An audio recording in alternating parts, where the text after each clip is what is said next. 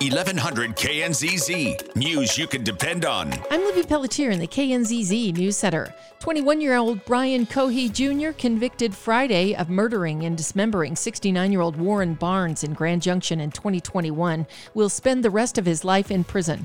Cohee's life sentence handed down yesterday. According to reports, Cohee was arrested after his parents discovered Barnes' head and hands in a closet.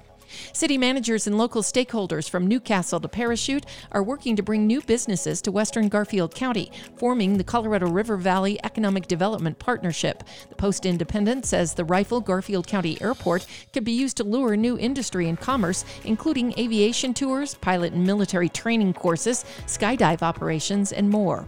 CDOT is looking for solutions to keep I 70 open through Glenwood Canyon in the winter. During the month of January, six separate wrecks involving semis resulted in either a partial or full closure. Over the past two years, the canyon has had 144 partial closures and 53 full closures due to collisions. The Post Independent says CDOT is organizing collision data to distinguish vehicle relevance and causes.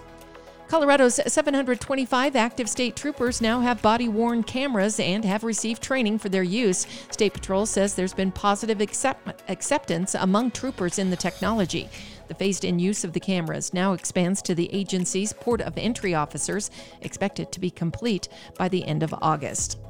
Governor Jared Polis is calling on the Public Utilities Commission and other state agencies to provide immediate relief from high energy costs. In a letter, the governor is urging utilities to identify regulatory changes that could reduce customer costs due to natural gas price spikes, increase access to bill pay assistance, and take other actions to make energy more affordable.